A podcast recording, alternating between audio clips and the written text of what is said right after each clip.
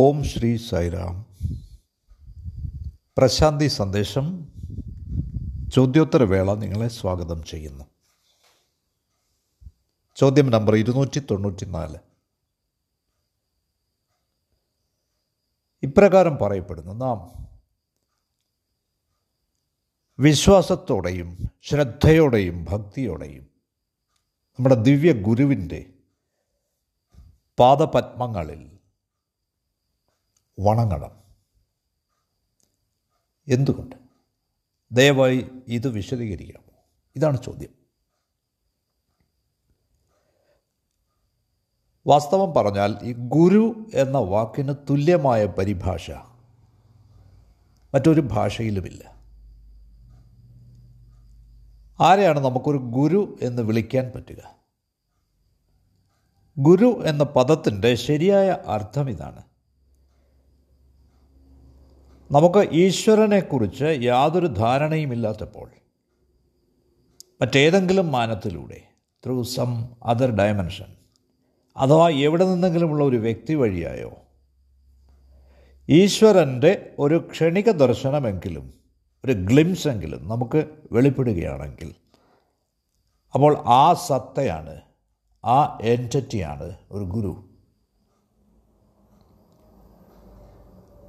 ഒരുവന് ഈശ്വരന്റെ ആദ്യത്തെ ക്ഷണിക ദർശനം ആരിൽ നിന്നാണോ കിട്ടുന്നത്? അത് ഗുരുവാണ്. ആ വ്യക്തി ആരാണെന്നത് വിഷയമല്ല.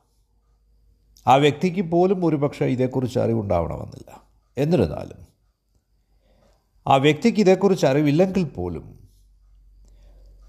ഒരുവന് ഈശ്വരന്റെ ആദ്യത്തെ മിന്നുളി the first glimpse of the divine സിദ്ധിക്കുന്നത് ആരിലൂടെയാണോ? അയാൾ അവന്റെ ഗുരുവാണ്.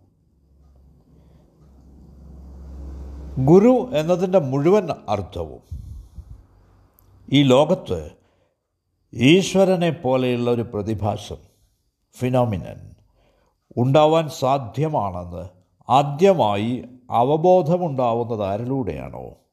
ആ സത്തയാണ് അപ്പോൾ ഗുരു എന്നത് അധ്യാപകനല്ല ടീച്ചറല്ല. ഒരു ഗുരു നിങ്ങളെ ഉണർത്തുന്ന ആളാണ്. The one who awakens you ഒരു ഗുരു എന്നത് നിങ്ങൾക്ക് വിശദീകരിച്ച് തരുന്ന അല്ലെങ്കിൽ നിങ്ങളോട് പ്രഭാഷണം ചെയ്യുന്ന ആളല്ല. ആരിലൂടെയാണോ ഈശ്വരൻ നിങ്ങൾക്ക് മുമ്പേ തന്നെ വെളിപ്പെടുന്നത്? ആ ആളാണ് ഗുരു. ഒരു പക്ഷേ അദ്ദേഹത്തിന് ഇതേക്കുറിച്ച് സ്വയം അറിവില്ലെങ്കിൽ പോലും അദ്ദേഹത്തിന്റെ അസ്തിത്വത്തിലൂടെയാണ്. നിങ്ങൾക്കെന്തോ അനുഭവിക്കാനായത് അഥവാ നിങ്ങൾക്കെന്തോ വെളിപ്പെട്ടത്. യു റിയലൈസ്ഡ് സംതിങ് അദ്ദേഹത്തിന്റെ അസ്തിത്വത്തിലൂടെയാണ് നിങ്ങൾ ഏതോ സൗരഭ്യം നുകർന്നത്. നിങ്ങൾക്കൊരു ക്ഷണിക ദർശനം ലഭിച്ചത്. എന്തോ ഒന്ന് നിങ്ങളെ സ്പർശിച്ചത്. ആ ദിവസം മുതൽക്ക് ജീവിതത്തോടും ജീവിതത്തോടുള്ള സമീപനത്തിലുമുള്ള നിങ്ങളുടെ മുഴുവൻ വീക്ഷണവും മാറുകയുണ്ടായി. സരിപുത്തൻ ബുദ്ധന്റെ അടുത്തെത്തി ആത്മസാക്ഷാത്കാരം സിദ്ധിച്ചു. എന്നിട്ട് അദ്ദേഹം സഞ്ചരിച്ച് ഉത്ബോധനത്തിനായി ദൂരേക്ക് അയക്കപ്പെട്ടു. ഇപ്പോൾ സരിപുത്തൻ സ്വയം ഒരു ബുദ്ധനായി തീർന്നിരുന്നു. എന്ന് വരികിലും ബുദ്ധൻ ഏതെങ്കിലും ഒരു വേളയിൽ ഏത് നഗരത്തിലാവും അഥവാ ഏത് ഗ്രാമത്തിലാവും എന്ന് സൂചിപ്പിക്കുന്ന ഒരു ഡയറി അദ്ദേഹം സൂക്ഷിച്ചിരുന്നു.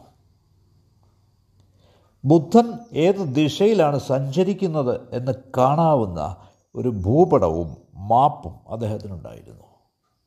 എന്നും കാലത്തും വൈകിട്ടും നൂറുകണക്കിന് ചിലപ്പോൾ ആയിരക്കണക്കിന് മൈലുകൾ അകലെ നിന്നുകൊണ്ട് അദ്ദേഹം ആ ദിശയിൽ നോക്കി വണങ്ങുകയും ബുദ്ധന്റെ പാദത്തിൽ സ്വന്തം ശിരസ് ചേർക്കുകയും ചെയ്യുമായിരുന്നു.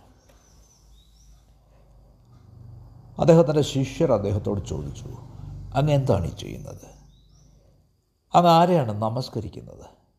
ഞങ്ങളിവിടെ ആരെയും കാണുന്നില്ലല്ലോ. ശരിപുത്തൻ പറയും ഒരിക്കൽ ജ്ഞാനം കണ്ടിരുന്നില്ല. എന്നാൽ ഈ വ്യക്തിയിൽ എനിക്കാദ്യമായി ഈശ്വരന്റെ ക്ഷണിക ദർശനം കിട്ടി. അതുകൊണ്ടാണ് ഞാൻ അദ്ദേഹത്തെ വണങ്ങിക്കൊണ്ടിരിക്കുന്നത്. അപ്പോൾ ശിഷ്യർ നിർബന്ധിക്കും. പക്ഷേ ഇപ്പോൾ താങ്കളും സ്വയം ആത്മസാക്ഷാത്കാരം സിദ്ധിച്ച ആളാണല്ലോ സെൽഫ് റിയലൈസ്ഡ് അപ്പോൾ സരിപുത്തൻ മറുപടി നൽകും. ഞാൻ ഇന്ന് ഏതവസ്ഥയിലാണോ ഉള്ളത്. അതിന്റെ ഒരു മിന്നളി ഗ്ലിംസ് ആദ്യമായി എനിക്ക് ലഭിച്ചത് ആ മനുഷ്യനിലാണ്. എനിക്ക് ആ ക്ഷണിക ദർശനം കിട്ടിയില്ലായിരുന്നെങ്കിൽ എനിക്കറിയാം ഞാൻ ഇന്ന് ആരാണോ അതാവാൻ എനിക്ക് കഴിയുമായിരുന്നില്ല. അന്ന് ഞാൻ കേവലം ഒരു വിത്തായിരുന്നു. ബുദ്ധനിൽ ഞാനൊരു പൂർണ വൃക്ഷം കണ്ടു. അന്ന് ആദ്യമായി ഈ അഗാധമായ വാഞ്ച എന്റെ സത്തയെ നിറച്ചു. എനിക്കും എപ്രകാരം വൃക്ഷമായി തീരാം ഇതിന്റെ അർത്ഥം എന്തെന്നാൽ നിങ്ങൾ വണങ്ങുന്ന ഗുരു മാസ്റ്റർ ആരെന്നാൽ ആരിലൂടെയാണോ നിങ്ങൾക്ക് ഈശ്വരന്റെ പ്രഥമ ആ മിന്നളിയുണ്ടാകുന്നത്? ആരിലൂടെയാണോ ഈശ്വരൻ നിങ്ങളെ സംബന്ധിച്ച് അർത്ഥവത്തായത് ആ ആളാണ്. ഈശ്വരന്റെ അസ്തിത്വം the existence of the divine ആദ്യമായി നിങ്ങൾ ശ്രദ്ധിച്ചത് ആരിലൂടെയാണോ? ആ വ്യക്തിയെയാണ് നിങ്ങൾ വള വണങ്ങുന്നത്. ഈ സ്മരണ റിമംബ്രൻസ് പ്രധാനമാണ്. ഒരുവന് അതിലൂടെ അവന്റെ ഹൃദയത്തിലേക്ക് പ്രവേശിക്കാനാവും. അപ്പോൾ ഇതിന്റെ പ്രസക്തി എന്തെന്നാൽ ഗുരു നിങ്ങളുടെ ഭാവിയുടെ ഒരു വിളംബരമാകുന്നു. A declaration of your future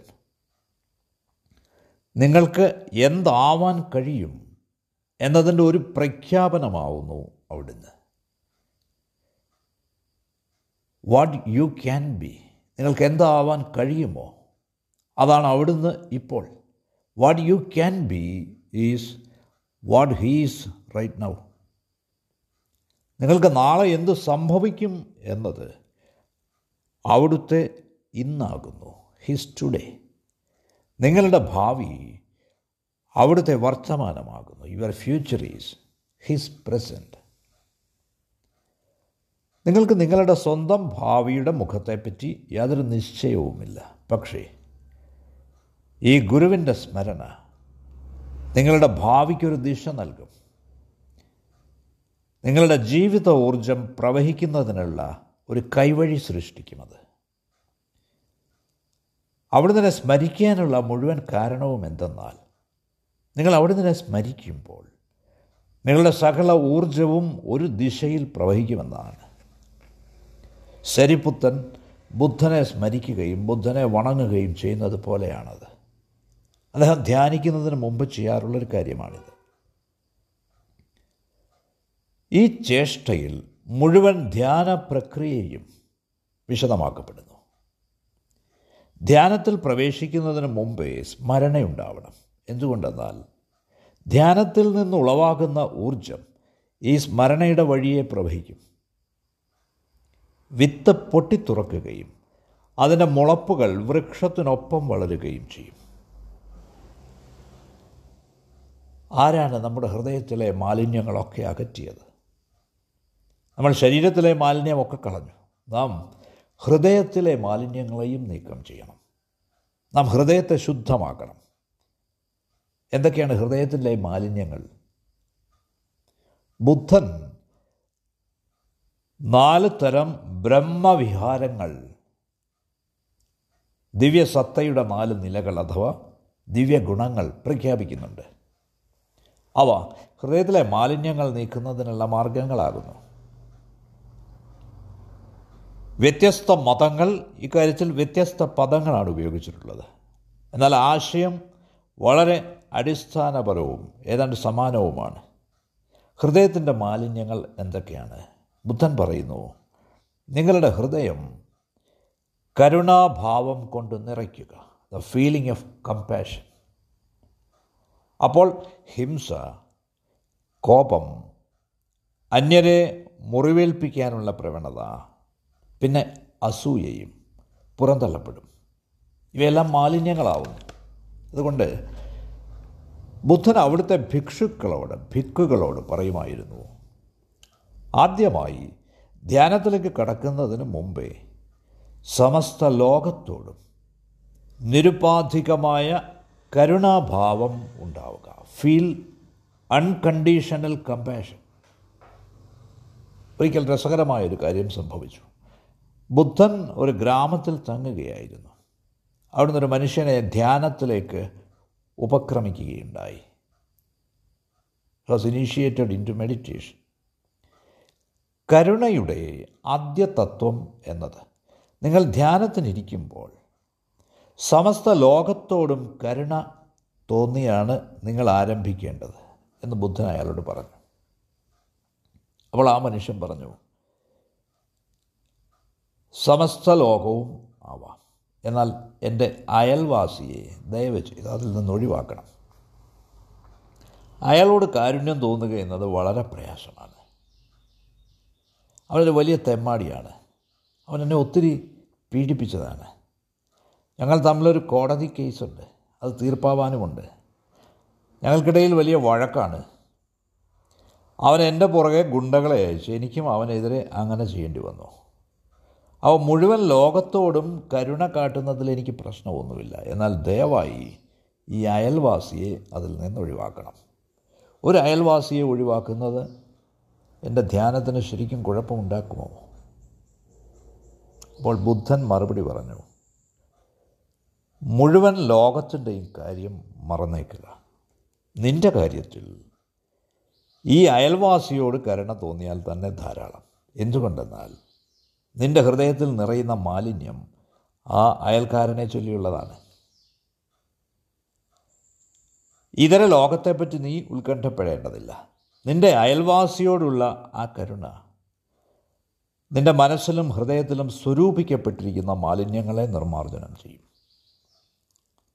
ബുദ്ധൻ പറയുന്ന രണ്ടാമത്തെ നന്മ എന്നത് സൗഹൃദമാണ് ഫ്രണ്ട്ലിനെസ് ഈ സൗഹൃദം മുഴുവൻ ലോകത്തോടുമാണ് മനുഷ്യരോട് മാത്രമല്ല ഓരോന്നിനോടുമാണ്. ബുദ്ധൻ സംസാരിക്കുന്ന മൂന്നാമത്തെ അവസ്ഥ ഉന്മേഷമാണ്. ഉല്ലാസമാണ് ചെയർഫുൾനെസ് സന്തോഷത്തിന്റെയും ഉല്ലാസത്തിന്റെയും ഭാവം. നമ്മൾ ഉന്മേഷവാന്മാരായിരിക്കുമ്പോൾ അത്തരം നിമിഷങ്ങളിൽ നമ്മിൽ നിന്ന് ലോകത്തിലേക്ക് മാലിന്യങ്ങളൊന്നും പ്രവഹിക്കുന്നില്ല. നേരെ മറിച്ച് നമ്മൾ ദുഃഖിതരും നിരാശരുമായിരിക്കുമ്പോൾ ഉടനടി മുഴുവൻ ലോകത്തെയും ദുഃഖമയമായി ദുരിതപൂർണമായി തീർക്കുന്നതിന് നാം ചിന്തിക്കാൻ തുടങ്ങുന്നു. ഒരു ദുഃഖിതനായ മനുഷ്യൻ മുഴുവൻ ലോകത്തെയും ദുഃഖമയമായി കാണാനാണ് ഇഷ്ടപ്പെടുന്നത്. കാരണം അതാണ് അവനെ സന്തോഷിപ്പിക്കുക. അവന് മറ്റ് സന്തോഷങ്ങളില്ല. അവനേക്കാൾ അധികമായി നിങ്ങളെ ദുഃഖിതനായി കാണുന്നത് വരെ അവനൊരിക്കലും സ്വസ്ഥത തോന്നില്ല. ഒരു ദുഃഖിതനായ മനുഷ്യൻ അവന് ചുറ്റും ദുഃഖം കാണുമ്പോൾ അവൻ സ്വസ്ഥനാവുന്നു. ഹീസ് അറ്റ് ഈസ് അതുകൊണ്ട് ബുദ്ധൻ മൂന്നാമത്തെ മാർഗമായി പറഞ്ഞിരിക്കുന്നത് ഉല്ലാസമാണ് ചിയർഫുൾനെസ് ഉല്ലാസത്തോടെ സ്വസ്ഥരായിരിക്കുക ശാന്തരായിരിക്കുക. Be at ease with cheerfulness നിങ്ങളുടെ ഹൃദയം ഉന്മേഷഭരിതമാക്കുക. Fill your heart with cheerfulness ബുദ്ധൻ സംസാരിക്കുന്ന നാലാമത്തെ മാർഗം നിസ്സംഗത്വമാണ്. നിർമ്മമത ഇൻഡിഫറൻസ് ഇതിന്റെ അർത്ഥം എന്തു തന്നെ സംഭവിച്ചാലും നല്ലതോ മോശമോ സംഭവിച്ചോട്ടെ. ഫലം കിട്ടിയാലും ഇല്ലെങ്കിലും ശരി. ധ്യാനം സംഭവിക്കുകയോ സംഭവിക്കാതിരിക്കുകയോ ചെയ്യട്ടെ. ആത്മസാക്ഷാത്കാരം സെൽഫ് റിയലൈസേഷൻ കിട്ടുകയോ കിട്ടാതിരിക്കുകയോ ചെയ്യട്ടെ. ഒരുവൻ നിർമ്മമനായി നിസ്സംഗനായി തുടരുന്നു. ഹി റിമൈൻസ് ഇൻഡിഫറന്റ് വിജയമോ പരാജയമോ നല്ലതോ ചീത്തയോ എന്തു തന്നെ വന്നാലും ഒരുവൻ നിസ്സംഗനായി തുടരുന്നു. നല്ലതിനും തീയതിനും മധ്യേ ഒരുവൻ കേന്ദ്രീകൃതമായി ഒരുവൻ സന്തുലനപ്പെടുന്നു. ഹീസ് ബാലൻസ്ഡ് ഇവ രണ്ടിനും ഇടയ്ക്ക് അവൻ തിരഞ്ഞെടുക്കുന്നില്ല. ബുദ്ധൻ ഇപ്രകാരം നാല് മാർഗങ്ങളെപ്പറ്റിയാണ് പറഞ്ഞിട്ടുള്ളത്. എന്നാൽ മിക്കവാറും എല്ലാ മതങ്ങളും സമാനമായ കാര്യങ്ങൾ പറഞ്ഞു വച്ചിട്ടുണ്ട്. ഇതെല്ലാം തെളിയിക്കുന്ന വസ്തുത ഹൃദയത്തിലെ മാലിന്യങ്ങളെ നീക്കം ചെയ്യേണ്ടത് ആവശ്യമാണെന്നാണ്. അതിനുശേഷം ധ്യാനം എന്നത് എളുപ്പമുള്ള സ്വാഭാവികമായ കാര്യമായി തീരും നമ്മുടെ ഗുരുവിന്റെ പാദപത്മങ്ങളിൽ എല്ലാ ഭക്തിയോടെയും വണങ്ങുന്നതിന്റെ കാരണം ഇതാണ്. എല്ലാം പൂർത്തിയായി കഴിയുമ്പോൾ ശരീരം ശുദ്ധമായി കഴിയുമ്പോൾ ശരീരത്തിന്റെ സ്വാഭാവികമായ ഒരു നില പോസ്ചർ കൈ ഒരാസനം ഉണ്ടാവുകയും നമ്മളൊരു ഏകാന്ത സ്ഥലിയിലാവുകയും ചെയ്യുമ്പോൾ ഹൃദയത്തിലെ എല്ലാ മാലിന്യങ്ങളും നീങ്ങിക്കഴിയുമ്പോൾ ഹൃദയത്തിൽ ഈ പ്രേമവും മമതയും ലവ് ആൻഡ് ഇന്റിമസി മുഴുവൻ അസ്തിത്വത്തോടുമുള്ള ഐക്യഭാവവും oneness with the whole existence ഉടലെടുക്കും. ഭക്തി എന്നത് ഈ ഭാവമാണ്. നിങ്ങൾ ഈ സമഷ്ടിയുമായി ഒന്നാണ്. You are one with the whole ഈ നിമിഷം സമസ്ത പ്രപഞ്ചവുമായി അസ്തിത്വവുമായി നിങ്ങൾ ഒന്നാണ്. You are one with all of existence in this moment ഇതാണ് ധ്യാനം ധ്യാനമെന്നത്. ഇത് ആവർത്തനം അർഹിക്കുന്ന വളരെ അടിസ്ഥാനപരമായ കാര്യമാണ്. നിങ്ങൾ സമഷ്ടിയുമായി ഒന്നാണെന്ന അവബോധം ആ അവയർനെസ് ഈ നിമിഷം സകല സൃഷ്ടിയുമായി നിങ്ങൾ ഒന്നാണെന്ന ബോധം ധ്യാനം അതാകുന്നു. അതുകൊണ്ട് പരമമായ സത്യം അറിയുന്നതിന് അൾട്ടിമേറ്റ് റിയാലിറ്റി അറിയുന്നതിന് ആഗ്രഹിക്കുമ്പോൾ ഒരു സന്യാസിയുടെ ചര്യ അനുഷ്ഠിക്കുന്നവർ ശരീരം ശുദ്ധമാക്കുന്നു. ഏകാന്തമായ സ്ഥലത്ത് സുഖകരമായ ഒരു ആസനത്തിൽ ഇരിക്കുന്നു. ശിരസ്സും കഴുത്തും നട്ടെല്ലും നിവർത്തി ഒരേപോലെ നേരെയാക്കുന്നു. സകല ഇന്ദ്രിയങ്ങളുടെയും ശേഷികൾ ഫാക്കൽറ്റീസ് ഒരു ബിന്ദുവിൽ കേന്ദ്രീകരിക്കുന്നു. അവൻ തന്നെ ഹൃദയത്തിലെ സകല മാലിന്യങ്ങളും വർജിച്ച് ദുഃഖത്തിനും ക്ലേശത്തിനും അതീതനായി നീങ്ങിക്കൊണ്ട് ഭക്തിയുടെ സത്ത ഗാഠമായി ആത്മവിചാരം ചെയ്തുകൊണ്ട് തരലി contemplating the essence of devotion ഭക്തിയിലും ശ്രദ്ധയിലും വിത്ത് ട്രസ്റ്റ് ആൻഡ് ഡിവോഷൻ തന്റെ ഗുരുവിനെ വണങ്ങുന്നു. നമുക്കെല്ലാവർക്കും ഭക്തിയെക്കുറിച്ച് നമ്മുടേതായ സങ്കല്പങ്ങൾ ഉള്ളതുകൊണ്ടാണ് ഇത് വീണ്ടും വീണ്ടും ഊന്നൽ കൊടുത്തിവിടെ പറയുന്നത്. ശ്രദ്ധയോടെയും ഭക്തിയോടെയും ഗുരുവിന്റെ ചരണങ്ങളിൽ നാം വണങ്ങേണ്ടതിന്റെ ആവശ്യം എന്താണ് എന്ന ചോദ്യത്തിനുള്ള ഉത്തരം ഇതാണ്. ഈ വിഷയത്തെപ്പറ്റി എനിക്ക് എനിക്ക് നിങ്ങളുമായി ഒരുപിടി ആശയങ്ങൾ പങ്കുവയ്ക്കാനുണ്ട്. ക്ഷമിക്കണം നേരം അതിക്രമിച്ചിരിക്കുന്നു. നമുക്ക് അടുത്ത വേളയിലാകാം. നിങ്ങൾക്ക് നന്ദി. സൈറാം